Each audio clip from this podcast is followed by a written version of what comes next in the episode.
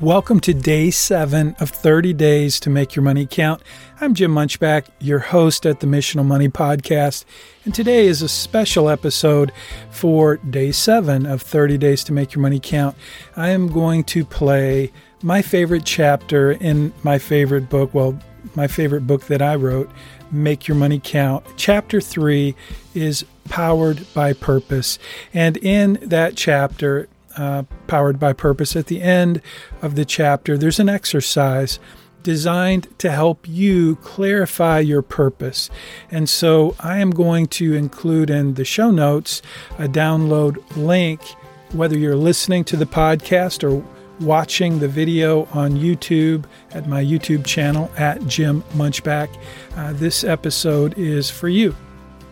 And if you're enrolled in 30 days to make your money count, this is the lesson for day seven. Just listen and think about your purpose, your vision, your values, and your purpose will set the table and the foundation for your financial plan. As we move forward in 30 days to make your money count, my hope is that I can help you create a purpose centered financial plan. And to do that, we have to spend some time reflecting on our purpose, what matters most to you. Now, this is a very difficult, challenging part of financial planning, and I promise you, this is not something you can do by yourself.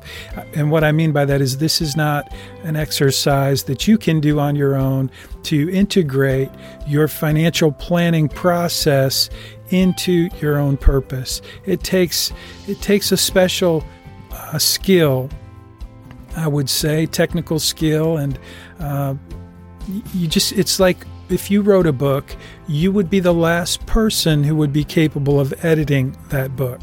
And so when it comes time to creating a financial plan and really uh, designing it in such a way that your goals and your next steps throughout the entire financial planning process are built on the foundation of your purpose, that's a little bit challenging. And that's something that I've spent many years doing and something I would love to do for you or with you.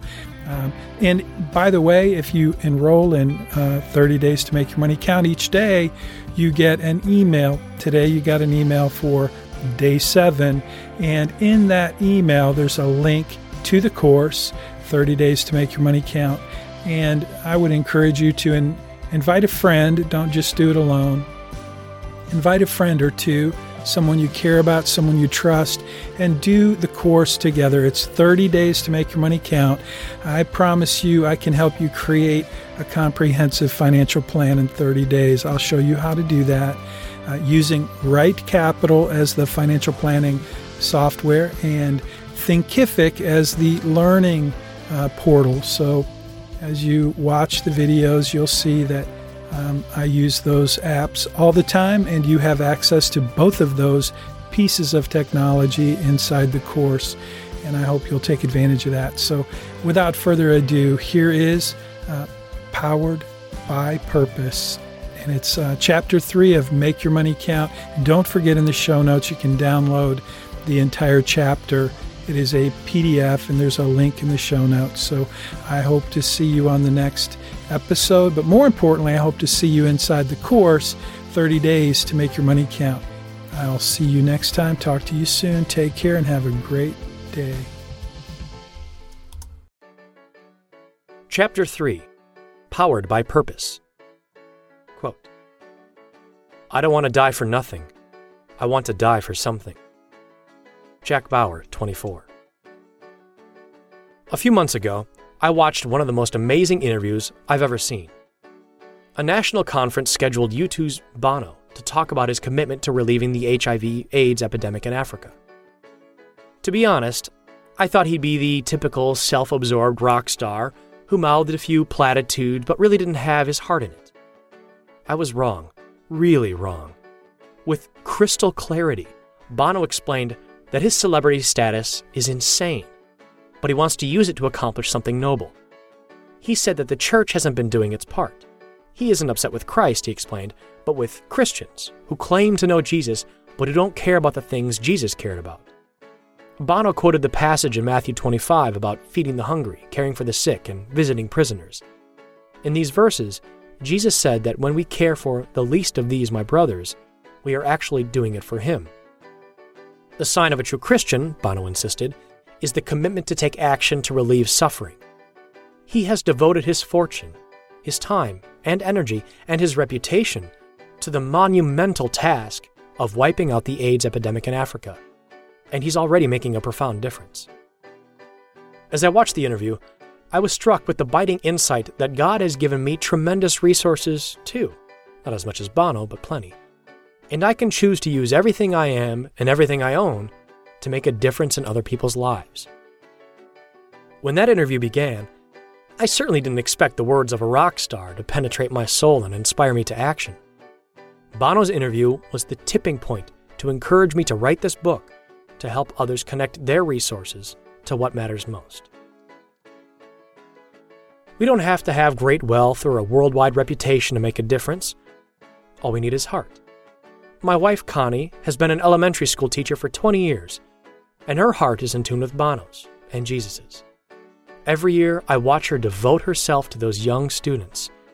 She genuinely cares for them as little people with hopes and hurts, dreams and fears. After 20 years, she could put herself on autopilot. But she doesn't. She still prepares for each day like it's the most important day in those children's lives. Over and over, I've seen her cry because a child is having difficulties at home, and Connie empathizes with that child's pain. Parents tell me how much their children love Connie, and they talk about how their kids love to go to school and learn because Connie loves them and makes school an adventure for them. Do you remember your kindergarten teacher? These kids will remember theirs, and many of them will do a little better in school and in life because an obscure kindergarten teacher cared enough to pour her life and her love into them. Some people may be reading this book and feel a bit frustrated by now. They're thinking, we're in the third chapter, but we haven't gotten into budgeting and investing yet. When is this guy going to get where I want to go? If you're feeling frustrated that we aren't moving faster, I want to assure you that we'll get to all the details of financial management you can handle. But I found that most people's choices with finances only make sense when they're moving in a clear, purposeful direction. If you try to make those decisions without a sense of purpose for your life, you'll be easily sidetracked and end up confused and empty. Defining or clarifying your sense of purpose is an essential element, actually, the essential element in financial planning. The needle on the compass of your life directs everything you are, everything you do, and everything you have dead ends. A few years ago, Connie and I took a vacation to Washington, D.C. and Northern Virginia. I love history, and we enjoy visiting grand houses, so two of our stops were to George Washington's Mount Vernon and Thomas Jefferson's Monticello. After touring the homes and listening to the guides talk about these men, I realized they were very different personalities. These two men fascinated me, so I studied their lives. I learned that Washington accepted the command of the Continental Army when that ragtag bunch had almost no hope against the British Redcoats, the most powerful army in the world. He risked everything for a cause that seemed doomed to fail, but his courage and resolution carried him and his men through long, difficult years of battle, death, disease, and bitter cold. As general and as the first president, Washington's nobility and integrity guided him and our country. Over and over, People wanted this great man to become more of a king than a president, but he always humbly gave power away instead of insisting on more. After two terms, he chose to step away from power when he could easily have been president for life. When Emperor Napoleon heard that Washington had voluntarily stepped down, he was amazed. Faced with the thought of doing the same thing, he remarked, I am no Washington. Jefferson's crucial role in the founding of the country is undeniable. The beauty and power of his thoughts in the Declaration of Independence continue to inspire us today. But in his biography of John Adams, historian David McCullough describes a dark side in Jefferson's life. During Washington and Adams administrations, Jefferson repeatedly schemed to tarnish Adams' reputation, though he denied any involvement in these activities at the time. Instead of nobility and integrity, Jefferson's political legacy reads more like Watergate. In their financial dealings, Washington and Jefferson were poles apart. Both owned large plantations, and they experienced financial hardships in the early years of the country. Washington was disciplined and wise in his handling of money, and when he died, he had one of the wealthiest estates in the nation. In contrast, Jefferson spent money on frivolous things his entire life. His journals record lavish expenses for all manner of purchases, from the finest leather gloves to the best wines. To pay off his loans, Jefferson often sold slaves and broke up their homes. When he died, his estate was deeply in debt, and he left a legacy of selfishness, foolish spending, and shattered families.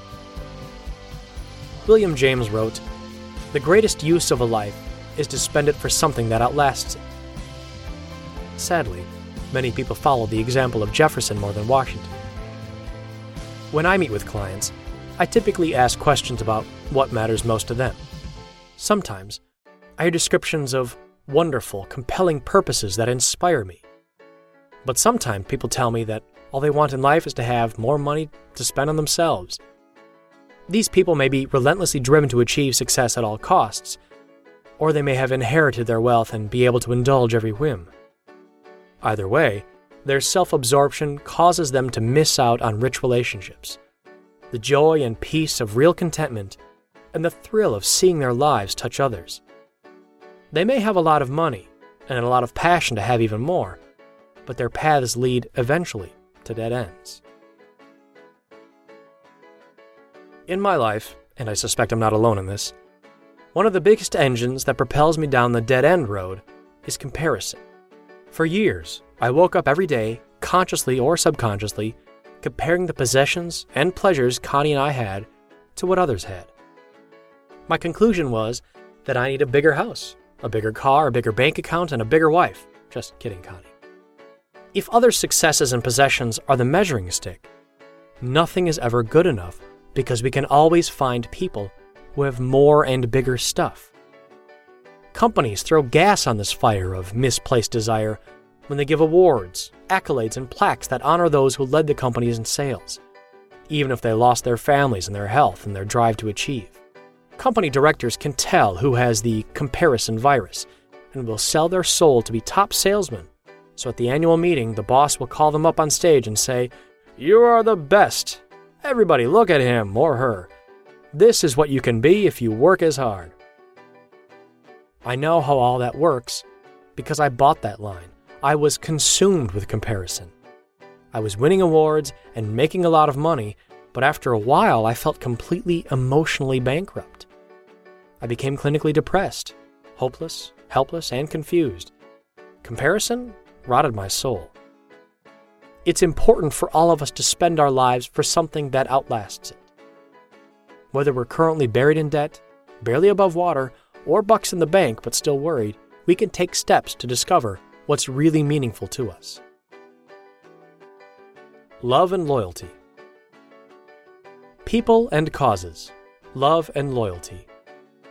I believe those are the ingredients of a life of purpose. If we look past our selfish desires, we find people we love and causes that inspire our loyalty. That's what makes life worth living and keeps us from paths leading to a dead end. When I think of love and loyalty, soldiers come to mind. I've watched lots of documentaries of men at war, and whether fighting in World War II, Korea, Vietnam, Iraq, or anywhere else, men in the trenches often say they joined to fight for our country and freedom, noble causes. But in the heat of battle, they fight, bleed, and die for the guy next to them in the foxholes.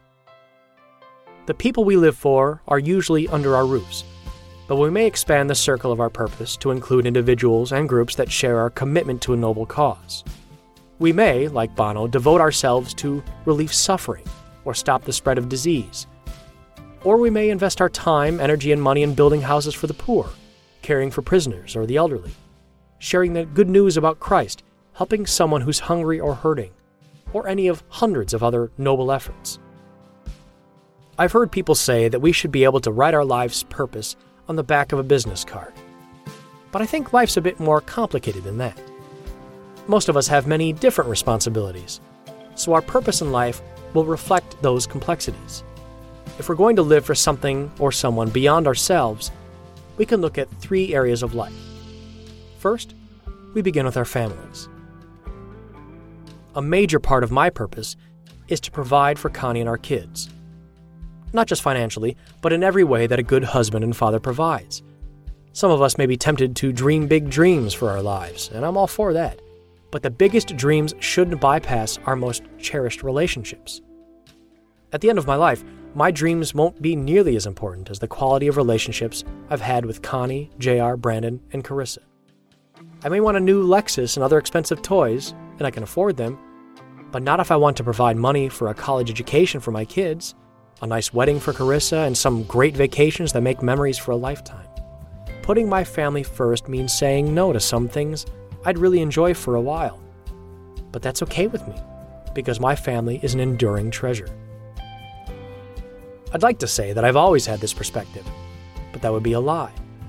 For years, I put my career first, spending my resources of time, money, and affections on building the biggest business I could build. I was driven to be a success, but in the back of my mind, I felt guilty and ashamed that I wasn't the husband and father I knew I could be. I came to a point that I finally saw the emptiness of my pursuits and the damage I was inflicting on those I loved. During that painful season, I faced reality and made the choice to value my family more than my own career. My only regret in that decision is that it took a while for me to get it. Next, we can examine our own lives and notice the activities that bring us the most fulfillment. Those things that bring us the most joy and stimulate our passions are almost certainly part of our purpose in life.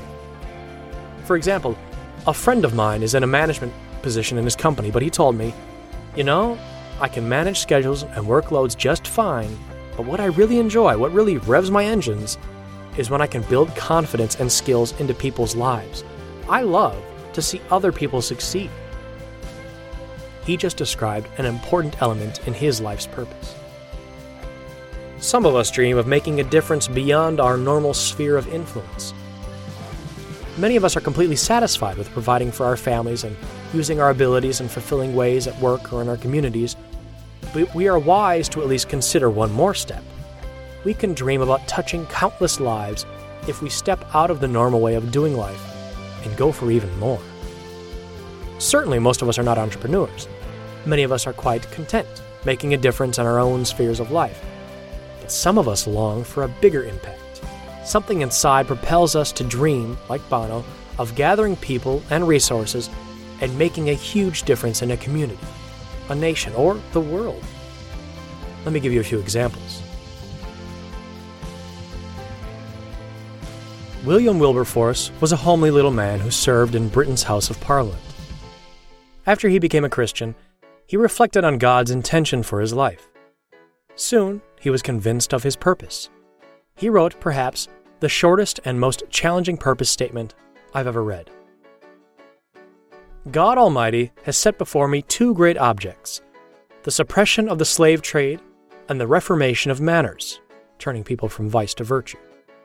England was the world's greatest sea power, and much of its commerce was built on the backs of slave labor. For this reason, powerful forces in government and industry opposed Wilberforce's efforts to free the slaves. He was sometimes physically beaten and often verbally ridiculed, but he was resolute in his purpose. Just days before he died, news reached him that a bill had been passed to outlaw the slave trade. His purpose was fulfilled. On a more personal level, Phyllis Stanley wrote, I want to live my life very purposely regularly reviewing and praying over my purpose in life, loving God intensely, cherishing and inspiring my husband, praying for and keeping connected spiritually with my children, loving women and seeking to lay spiritual foundations in their lives. I want to live faithfully, believing God for what I cannot see. I want to believe that God can do in my children's lives what I cannot do. I want to live creatively creating beauty and warmth in my home, around my table, and in my Bible study. Creativity adds sparkle to a focused, purposeful life. I want to live paradoxically. I want to go against my selfish nature, against our culture, giving a little bit more than I feel like giving, going the second mile, being like Jesus. Quoted by Linda Dillow in Calm My Anxious Heart, NavPress, Colorado Springs, 1998, page 105. And a friend of mine shared his purpose with me.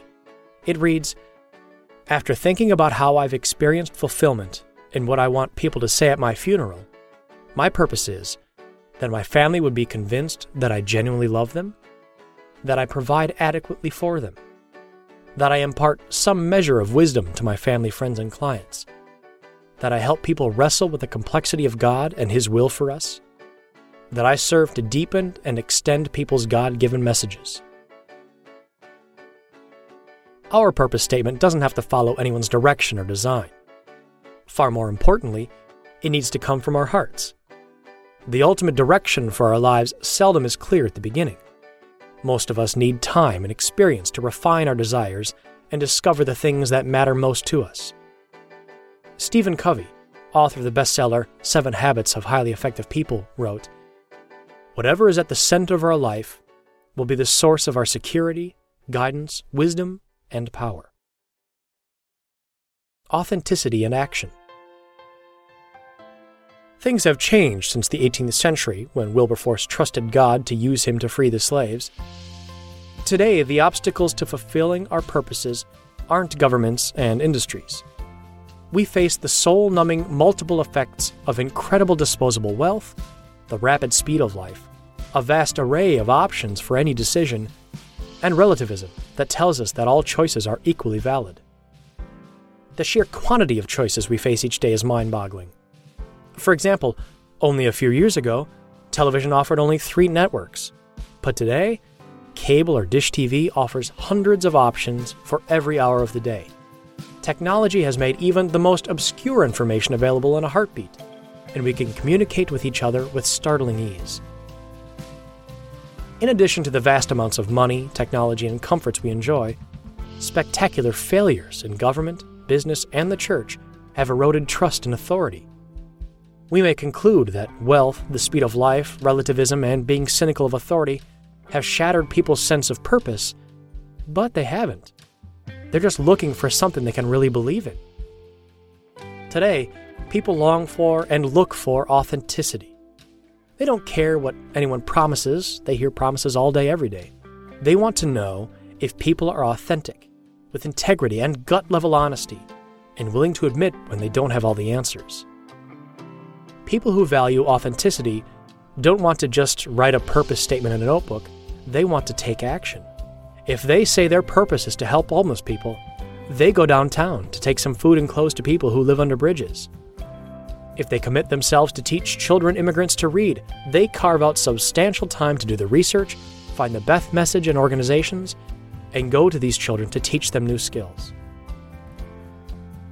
Many young people I meet realize the opportunity costs of their choice where they invest their lives, so they take a little extra time to consider the implications of their decisions. They understand when they say yes to one mission, they're saying no to countless others.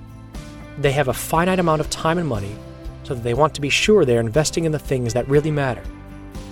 Years ago, people trusted authority more than they do today, and they were willing to be told which direction to go. But no longer. This generation researches the options, weighs the possible outcomes, and makes decisions based on gut level instinct and input from peers.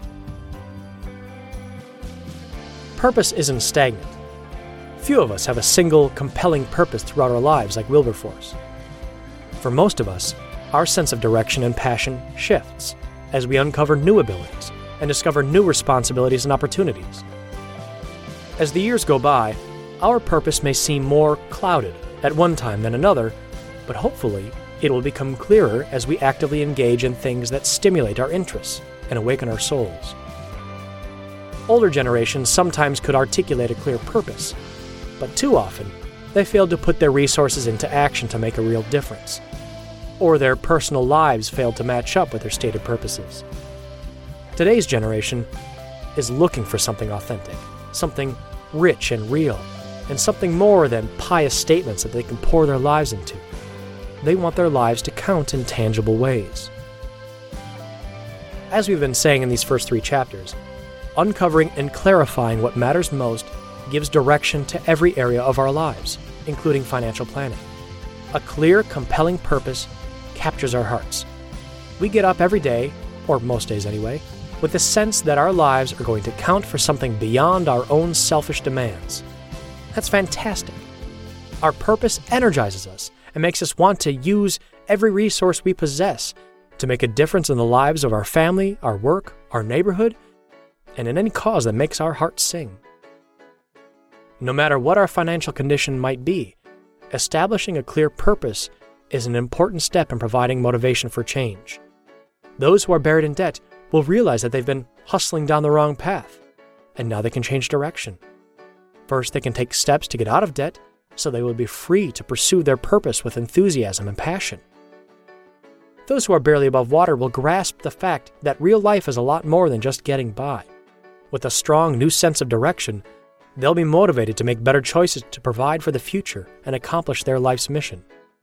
Those who have bucks in the bank but are still worried will have their worries melt away in the warmth of confidence in God and in their future.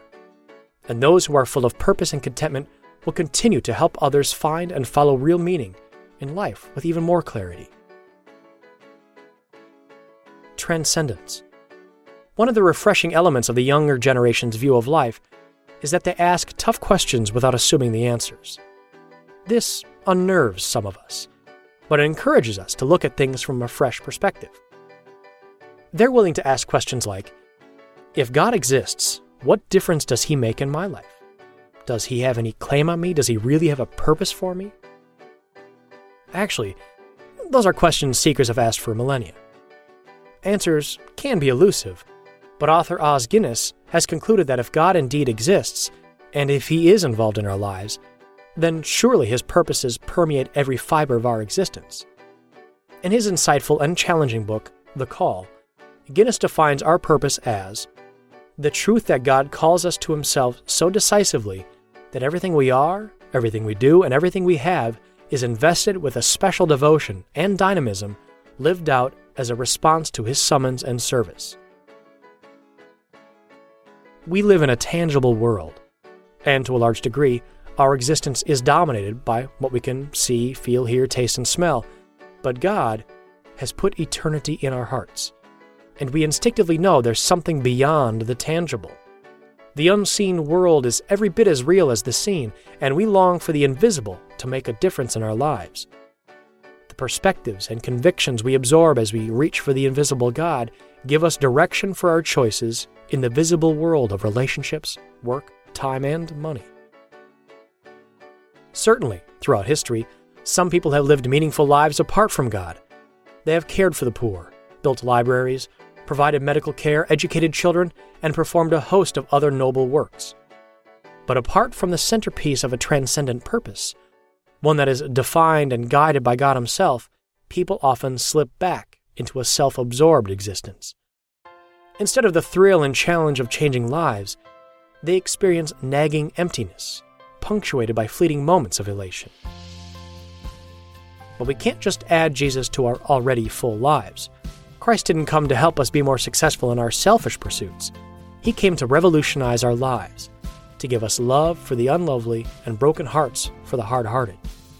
If He is truly who He says He is, the Savior who forgives and the Almighty God who spoke and created the universe with a word, then He commands our wonder and devotion.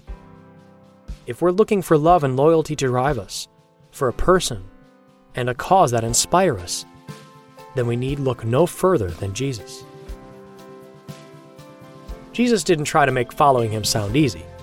His purpose brings far more fulfillment than anything else life can offer, but his path leads us through valleys as well as to mountain tops, full of challenges as well as thrills. He told his followers, Anyone who intends to come with me has to let me lead. You're not in the driver's seat, I am. Don't run from suffering, embrace it.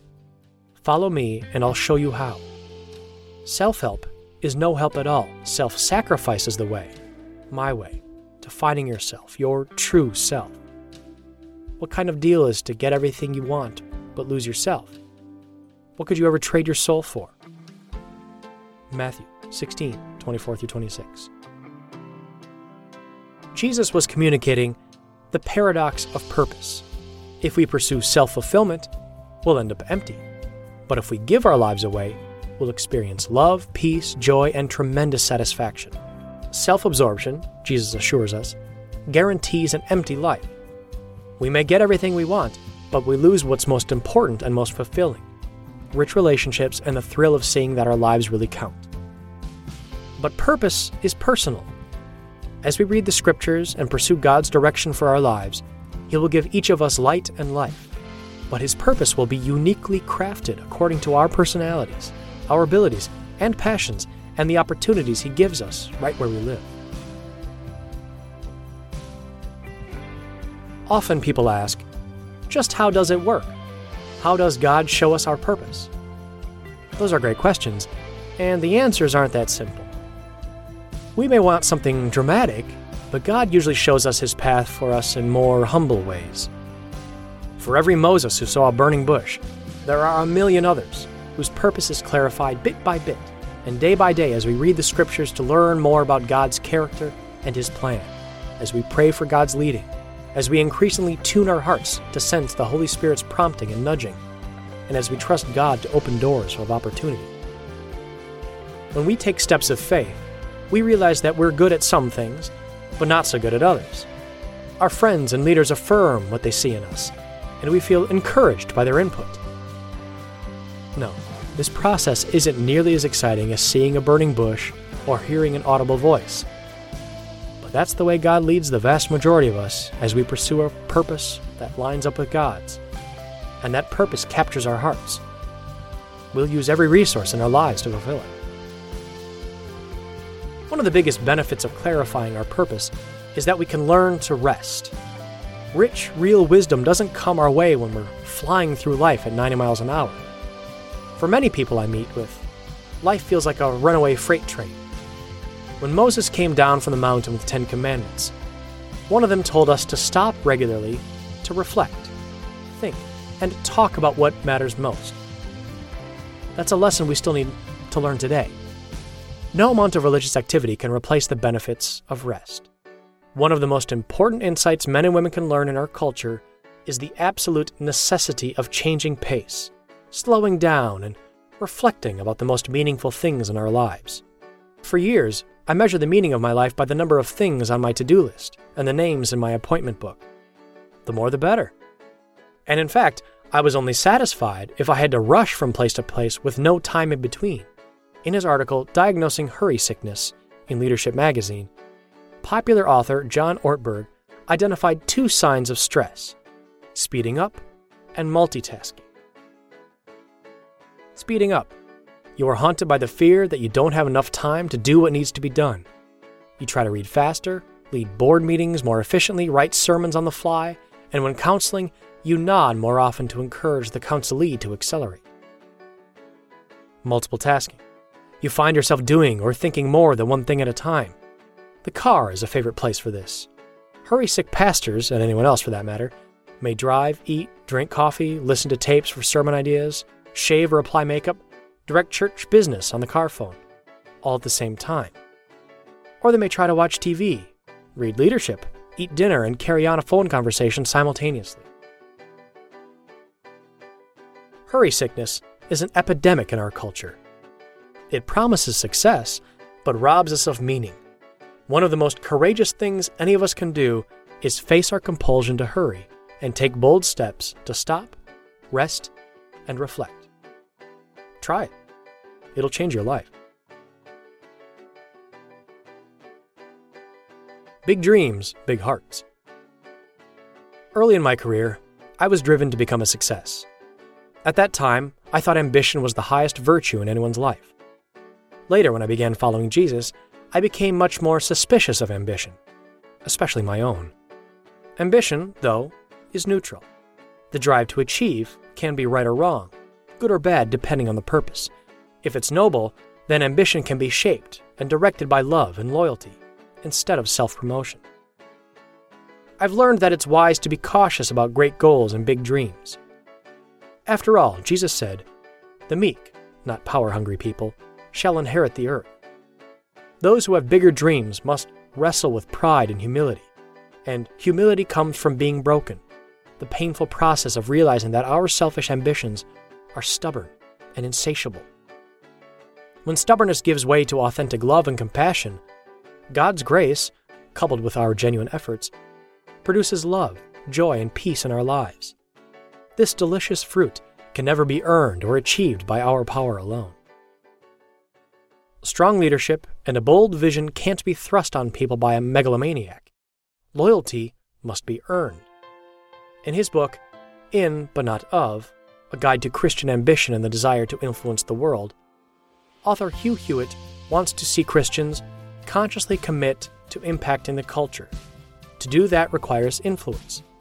Influence is not an automatic gift bestowed on good people, it is earned. I believe God delights when we dream big dreams that focus on His purposes and trust His means to accomplish those goals. But spiritual words don't guarantee noble hearts. We all know about Christian charlatans who use dramatic emotional language about God to manipulate people to give money to build bigger buildings and pay for huge salaries. Today, I'm more suspicious of people who have grand, glowing dreams, and I look for authenticity in their words and actions. My pastor, Rick Baldwin, is one of the best examples of someone with big dreams and a big heart. He often talks about the reason he and a group of people started our church nine years ago. He did the research, and he realized that 250,000 people who don't go to any church live within 30 miles of our building. And when he talks about reaching them with with the love and forgiveness of Christ, he almost always has tears in his eyes. I've been around him enough to know that his tears are genuine. He really cares for people. He's a man of big dreams who is energized and directed by love, not selfish ambition.